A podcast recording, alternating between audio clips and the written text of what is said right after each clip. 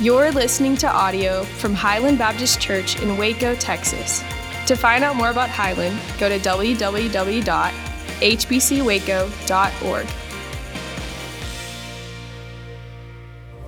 Amen. You can be seated and good morning to the 10 o'clock. It's good to see all of you kind of packed in here today. We begin a brand new series called He's the King as we prepare our hearts and we prepare our minds to remember the, the grim cross of Christ, but also to remember the glorious resurrection of Christ.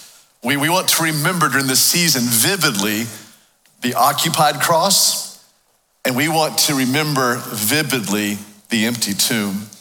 Uh, we're going to do that over the course of the next few weeks. Today, we're taking communion together. Next Sunday is Palm Sunday. We'll remember again the triumphal entry of Jesus into Jerusalem that, that sparked the week that would carry out our salvation. On Good Friday, we'll come back into this room together twice and, and remember that the heaviness of the cross, the, the weightiness of, of our salvation, what it cost our Christ. Then, of course, Easter Sunday, April 9th, we'll gather three times and, and celebrate the resurrection that Jesus Christ, by his own authority, laid his life down, and Jesus, by his own authority, lifted his life back up again. An average preacher would be hesitant to open up to Hebrews chapter 7. But this average preacher doesn't know any better. So let's go to Hebrews chapter 7 together. We're going to look at a really interesting passage. I'd encourage you to open up your copy of God's word with me today. The book of Hebrews is kind of deep into the New Testament. If you're relatively new to church or relatively new to, to opening up the Bible, you've got the, the five T's. You've got the Thessalonians, the Timothys, the Titus, and you have Philemon or Philemon, if you say it incorrectly, Philemon, Philemon, and then you have, have Hebrews in the book of James. And so I encourage you to open up to Hebrews chapter 7 with me. And once you get there, you can go and keep your Bible open there until we say amen at the end. So Hebrews chapter 7. Man, interesting passage here, beginning in, in verse 1, Hebrews 7 1. For this, Melchizedek, king of Salem, priest of the Most High God, met Abraham returning from the slaughter of the kings and blessed him. And to him, Abraham apportioned, as in to Melchizedek, Abraham apportioned a tithe, a tenth of, of everything that he had. He, meaning Melchizedek, is first, by translation of his name, king of righteousness. That's what the, the word Melchizedek means, the king of righteousness. But also, he's the king of Salem, which is Jerusalem, Jerusalem. That is the king of peace. He, Melchizedek, is without father or mother or genealogy having neither beginning of days nor end of life, but resembling the Son of God. He continues a priest forever. See how great this man was to whom Abraham, the patriarch, gave a tenth of the spoils. And those descendants of Levi who received the priestly office have commandment in the law to take tithes from the people, that is, from their brothers, though they also are descended from Abraham. But this man, Melchizedek, who does not have his descent from them, received tithes from Abraham and blessed him with, with the one who had the promises. Blessed him who had the promises. It is beyond dispute that the inferior is blessed by the superior. In the one case, tithes are received by mortal men, but, but in the other case, by one of whom it is testified that he lives. One might even say that Levi himself who received tithes, paid tithes through Abraham, for he was still in the loins, in other words, unborn, in the loins of his ancestor when Melchizedek met him. What? Like that, that's been the normal response for about 2,000 years now. Like, what, what, what, what, did, what, what did we just read? What in the world does this mean? This is why preachers skip Hebrews chapter 7. Jump to the end, though, of Hebrews chapter 7. And look at verse 23, 24, and 25 with me. So Hebrews 7 23. The former priests were many in number because they were prevented by death from continuing in office. in other words, the mortality rate of humanity is running about 100%. And so these priests, they were serving in uh, serving the office of priest, but they couldn't stay there forever because they kept dying. But he, Jesus, holds his priesthood permanently because he continues forever. Consequently, he, Jesus, is able to save to the uttermost those who draw near to God through him, since he, Jesus, always lives to make intercession for them. Don't, don't close your Bibles. Okay, wow. Let's, let's start at the high altitude view, first of all, of the book of Hebrews. That the theme of Hebrews all along is that Jesus is better. Uh, Jesus is better in verse, excuse me, chapters one through six. He's, he's better than angels. He's better than the Old Testament prophets. Jesus is better than Joshua. Jesus is better than Abraham. In chapter three, it says that Jesus is better than Moses. Chapter five, Jesus is better than Aaron, and Aaron was the great high priest of the old covenant. Jesus is better than all the Old Testament priests. Basically, I think I can wrap up the book of Hebrews in, in, in one sentence Jesus is better than the entire system of the Old Testament. So, here in, in chapter seven, we see that Jesus is, verse 24, hoping your Bible's still open, verse 24, a, a permanent priest the forever great high priest. Now, now, the Jews, when they read Hebrews, the book of Hebrews, or someone read the book of Hebrews to them, they would have been very confused by this statement that Jesus is a priest and that he's a permanent priest because the only way to be a priest is if you came, verse 5, through the tribe of Levi. And Jesus is not from the tribe of Levi, he's from the tribe of Judah.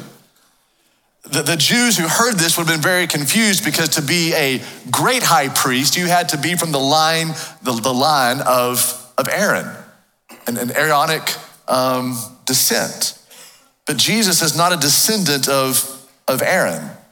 So, chapter seven, what, what it's telling us, and just stay with me here, is telling us that Jesus does not come from a Levitical line.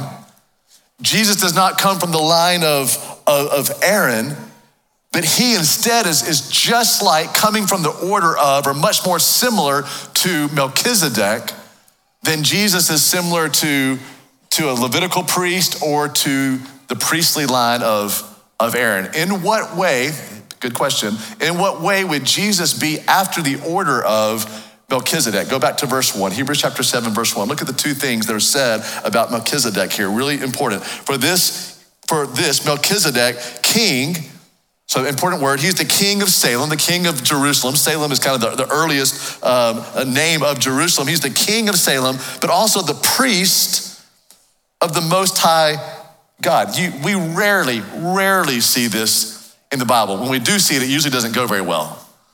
When the king is also the priest. So, in this way, Jesus is going to be the king, yes, but also Jesus is going to come as, as a priest. Now, I I know that the, the thought of the priestly office doesn't mean a whole lot to us in the 21st century today. We don't understand all that was involved in, in, being a priest and how important that was to the people of God. So let's just say here in the 21st century at Highland, what, what do we do when we come in and we gather at this 10 o'clock? We, we sing, we worship the Lord, we, we pray, we hear from the Lord through the Word of God. Really, all of those same elements were similar in Old Testament time, except all of those things had to come through a priest.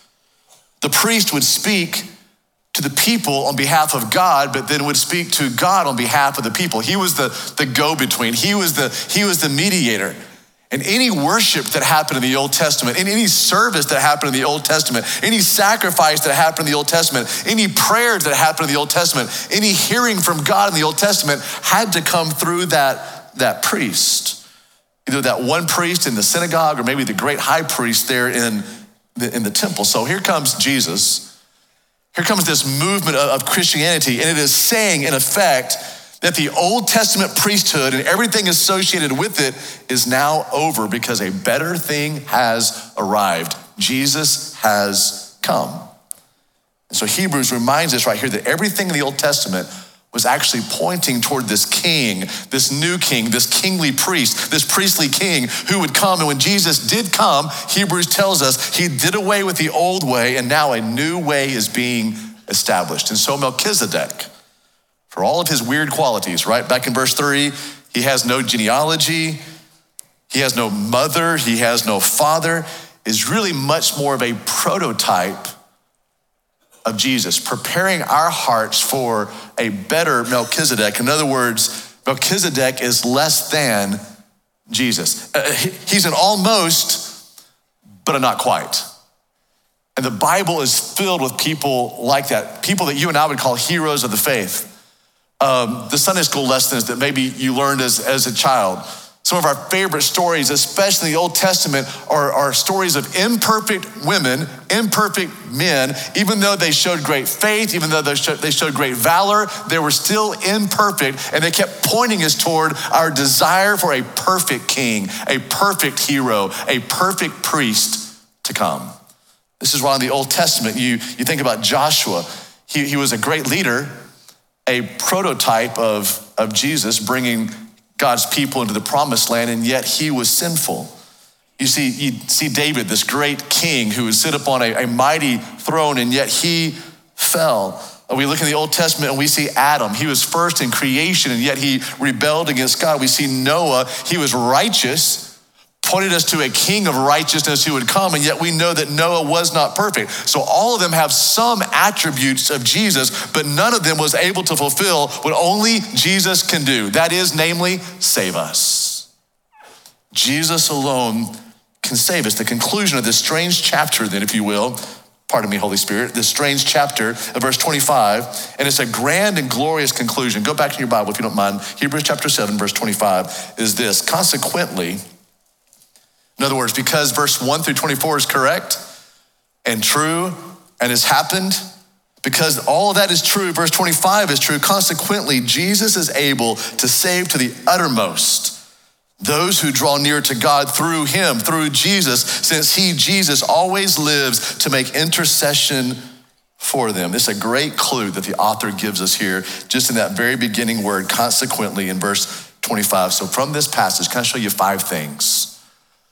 That I hope will prepare our hearts for the remembrance of the cross, prepare our hearts for communion today, but also prepare our hearts for the resurrection celebration of Christ. Number one is this Jesus is able to save us completely. Jesus is able to save us completely. We see this back in verse 25. Consequently, excuse me, consequently, he is able to save us to the uttermost. In other words, when Jesus saved us, He is able to save us from all of our sin. He is able to make us completely new people. So we're not partially saved, or for you Princess Bride fans, we're not mostly saved. We're fully saved, all the way saved. We're completely saved. We are fully saved from the wrath of God, fully saved from the penalty of our sin, fully saved from a Christless eternity but also fully saved to live a life in freedom, fully saved to live a life in the Spirit, fully saved to live a life in, in joy, fully saved to live a new life in Christ. And if you're a Christian here today, in this you should rejoice that when Jesus saved you, he saved you completely, permanently, and forever. And if you're not in Christ, this is great news. This is a great opportunity today you can believe upon Jesus and he can save you completely. And you may be thinking right now, preacher guy, you have no idea what I've done. You have no idea how, how much I have rebelled, how far I have pushed God back from my life. You know, if you can sin to the uttermost, Jesus can save even better to the uttermost. As deep as your sin might feel, God's grace is greater still. Jesus is able to save us completely. That's why it says in verse 25, to the uttermost. Uh, your translation might use the word forever. Your translation might use the word completely. Jesus is able to save us completely. Secondly, only Jesus can save. Did you see this? We're, we're, we're drawing near to God, but through Jesus. It says, He, verse 1, verse 25, the beginning of verse 25, that first sentence, He, Jesus, is able to save. So, second thing I want you to see only Jesus can save. Now, I know this is in politically, this is politically incorrect today to say that there's only one way. I, I know it doesn't land well. I, I, I read the culture. I know it doesn't land well in 2023 to be non inclusive, but if you ever have a hope of having a relationship with God, it is only going to be through Jesus Christ. If you're looking for any other way to get close to God, there is no other way. Only, only Jesus saves. a, a, Catholic priest can't do that for you, nor can any of, the, any of the saints, nor can Mohammed or Buddha or Confucius, nor Mother Mary, nor your sweet, I'm sure she's very sweet, godly grandmother, nor a Baptist preacher. The only way to be saved is through Jesus Christ. He's the only mediator between God and man. It is Jesus who is both king and priest, and he alone can save. Thirdly, we draw near to God through Christ. We use a lot of phrases in the church, and I apologize if we use too many phrases that, that, that try to explain what does it mean to be a Christian. So we say things like you were born again, you were saved, you were rescued, you were, you were in Christ. But there's, there's a term right here that Hebrews uses, and I love this term because it's very relational. What, what does it mean to be a Christian? It means that we have drawn near to God through Christ. We've drawn near to him.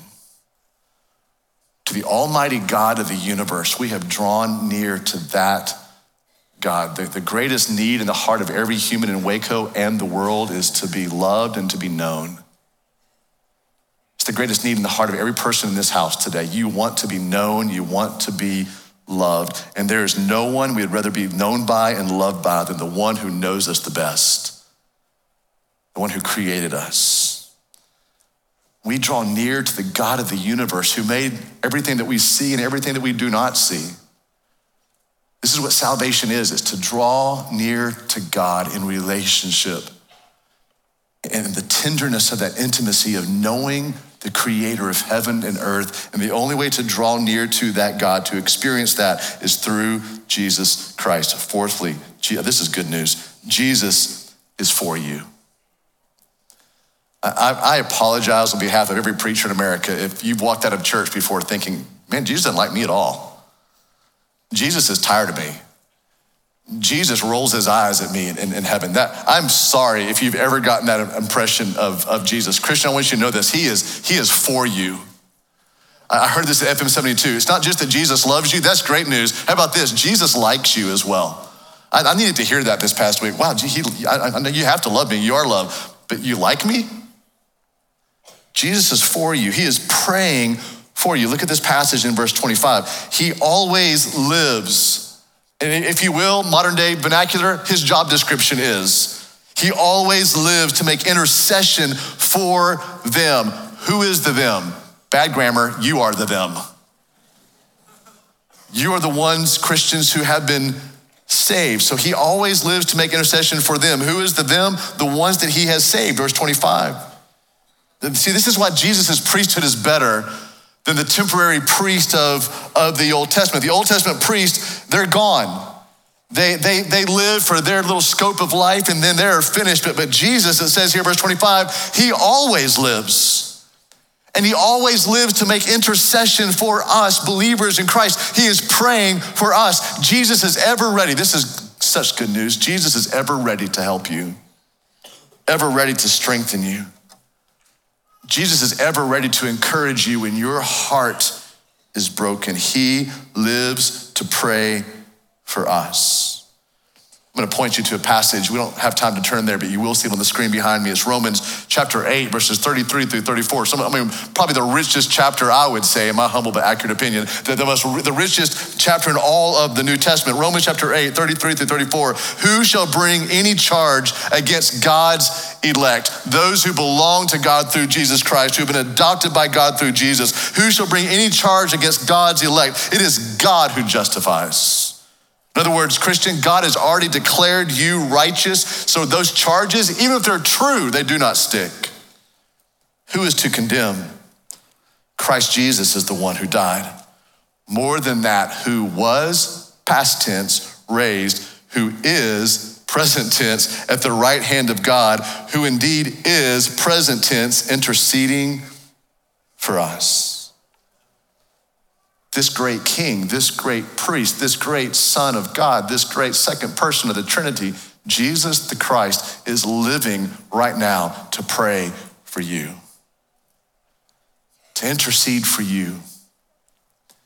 And if you walked into this room hopeless, brokenhearted, sad, sick, lonely, I've got great news for you. Like at this very moment, Jesus is praying a perfect prayer for you right now. And you know what else? Right now.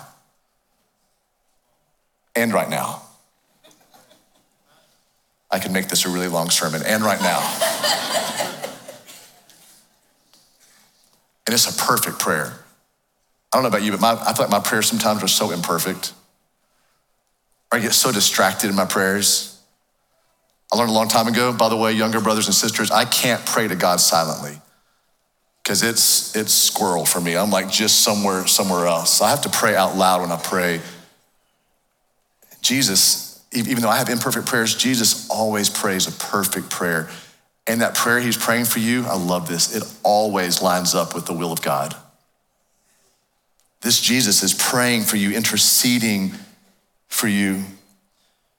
Let me wrap this sermon up. This explanation here in Hebrews chapter 7 then is a, is a reference to something that happened all the way back in the very first book of the Bible in, in, in, Genesis chapter 14. Don't turn there, but let me tell you again the author of Hebrews is recounting a story from Genesis chapter 14. Let me read this to you, and I've put into brackets uh, the names that the pronoun is, is referring to. So, Genesis 14, 17 through 20, after his, Abraham's return from the defeat of Chedorlaomer, which is a great name, by the way, and the kings who were with him, the king of Sodom, went out to meet him, to meet Abram or Abraham at the valley of Shaveh. That is the king's valley. Verse 18. Here's our story. Here's our guy. And Melchizedek, king of Salem, brought out bread and wine. He was priest of God Most High. So again, we see he's the king and a priest. Verse 19, and he, Melchizedek, blessed him, Abram or Abraham, and said, Blessed be Abraham by God Most High. Who's God Most High? The possessor of heaven and earth. And blessed be God Most High, who has delivered Abraham, your enemies, into your hand. And Abram gave him a tithe. Abraham gave him a tenth of everything. Would you look again just at verse 18 and verse 19? You see it on the screen from Genesis chapter 14. And Melchizedek, king, remember, and priest, he brought out bread and wine the superior is going to serve the inferior. The king, mind you, the priest of the Most High God is going to serve bread and wine. You're a thousand steps ahead of me. This is what Jesus did, our king, our priest. The superior came to serve us don't let your feelings get hurt. We're the inferior when compared to superior Jesus. Bread and wine. So, fifth thing is this Jesus, the king and priest, serves his life to us.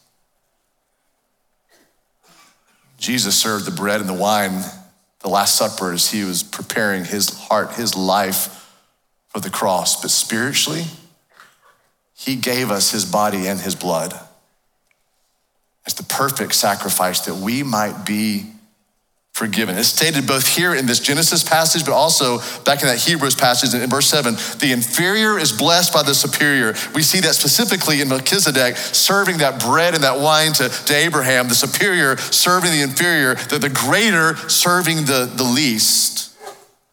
And this is, of course, what, what Jesus did. The superior came to serve us the least. I mean, he, he definitely came to serve up love and to serve up grace. He came and he served some incredible teachings, some pretty fantastic miracles as well. But ultimately, he came to serve us his very life. And so today we remember that with bread and the cup. We're going to pray, and if you have not gotten your communion element, this would be a great time to sneak and get that real quick while we pray. Let's pray together. Father, we, we remember, we, we see you, Jesus, as, as king and priest, the one who owns the universe, but also the one who, who allows us to draw near to the Father, our, our mediator the sole agent who can take us to the Father, the sole agent who can carry us to the God of the universe. So, God, today we remember our King, our priest, the one who lives forever and who lives to intercede for us, to, to help us. To serve us. And in his great love, this king served his very life to us. And so through communion, we remember such sacrifice. In Christ we believe and we remember and we pray. Amen. C- communion at Highland is open to any believer in Christ. You don't have to be a member here at Highland to take this. If you would pull back the tab where the bread is found. And would you hold this bread in your hand and let's just be still and silent and quiet and just remember Jesus has served himself to us, served his very life to us. Would you remember vividly Christ on a cross, vividly our sins placed on him? Vividly, Jesus crying out, Father, why have you forsaken me?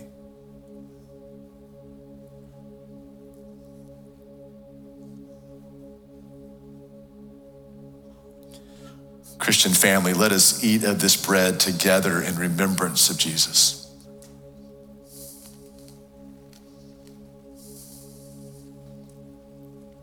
If you would carefully pull back the tab of the cup.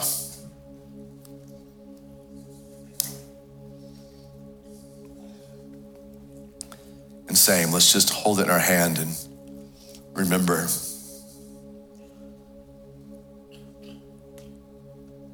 Let's remember the cost of our salvation. Let's remember again that Jesus served his life to us. Even though he's the greater and we're the least.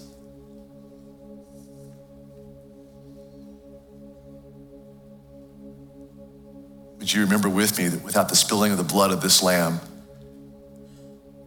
this lamb could not take away the sins of the world.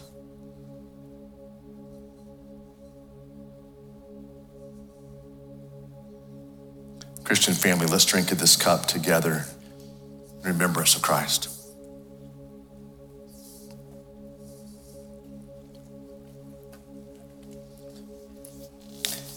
Mind at this time, let's just bow our heads. Remember Let's remember both the, the weight of our sin that was given to Jesus, but let's also remember the greater weight of his love given to us. Amazing love. How can this be?